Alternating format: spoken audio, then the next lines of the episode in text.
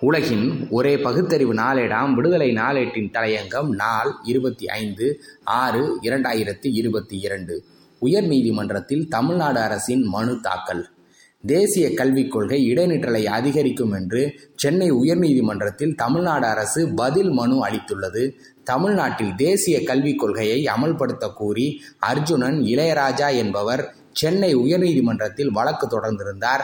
இந்த வழக்கு தொடர்பாக தமிழ்நாடு தலைமைச் செயலாளர் உயர்கல்வி மற்றும் பள்ளி கல்வித்துறை செயலாளர்கள் சார்பில் பதில் மனு தாக்கல் செய்யப்பட்டுள்ளது. தமிழ்நாடு அரசு தாக்கல் செய்த மனுவில் கூறப்பட்டிருப்பதாவது கல்வி என்பது மாநில கொள்கை தேசிய கல்விக் கொள்கை என்பது எந்த சட்டப்பூர்வ அங்கீகாரமும் இல்லாத வரைவு கொள்கையாக உள்ளது. அறுபத்தொன்பது சதவீத இடஒதுக்கீடு பெண்களுக்கு முப்பத்தி மூன்று சதவீத இடஒதுக்கீடு அரசு வேளையில் தமிழில் படித்தவர்களுக்கு இடஒதுக்கீடு என அனைத்து தரப்பினரையும் ஒருங்கிணைத்து சமத்துவமான கல்வி என்ற அடித்தளத்தை கொண்டுள்ள மதச்சார்பற்ற தமிழ்நாட்டில் இரு மொழி கொள்கையையும் தமிழில் அடிப்படை கல்வியும் முக்கியத்துவமும் வாய்ந்தவை. மேலும் தேசிய அளவில் மாணவர் சேர்க்கை விகிதத்தை இருபத்தி ஏழு புள்ளி ஒரு சதவீதத்திலிருந்து இரண்டாயிரத்தி முப்பத்தி ஐந்தில் ஐம்பது சதவீதமாக உயர்த்தும் எண்ணத்தில் தேசிய கல்விக் கொள்கை கொண்டு வரப்பட்டுள்ளதாக கூறும் நிலையில் இலவச கல்வி மதிய உணவு இலவச புத்தகம் சீருடை சைக்கிள் காலனி மடிக்கணினி மற்றும் உதவித்தொகை மூலம் ஐம்பத்தி ஒன்று புள்ளி நாலு சதவீத சேர்க்கை விகிதத்தை எட்டி தமிழ்நாடு பதினைந்து ஆண்டுகள் முன்னோக்கி பயணிப்பதாகவும் பதில் மனுவில் தெரிவிக்கப்பட்டுள்ளது.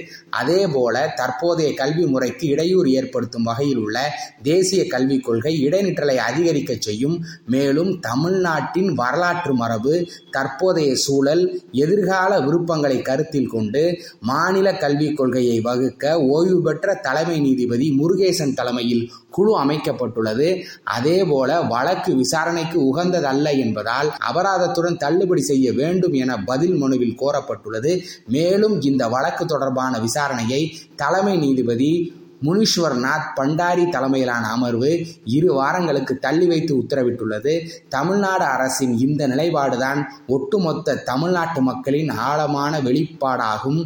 கல்வி என்பது ஒத்தசைவு பட்டியலில் கான்கரண்ட் லிஸ்டில் உள்ளது. ஒன்றிய அரசு தன்னிச்சையாக மாநிலங்களின் கருத்துக்களையும் கேட்காமல் தானடித்த மூப்பாக கல்வியாளர்களை பெரிதும் கொள்ளாத ஒரு குழுவின் மூலம் தயாரிக்கப்பட்ட கல்வி திட்டம் சட்டப்படியும் செல்லத்தக்கதல்ல. இந்தியா ஒரே நாடு அல்ல இது ஒரு துணைக்கண்டம்.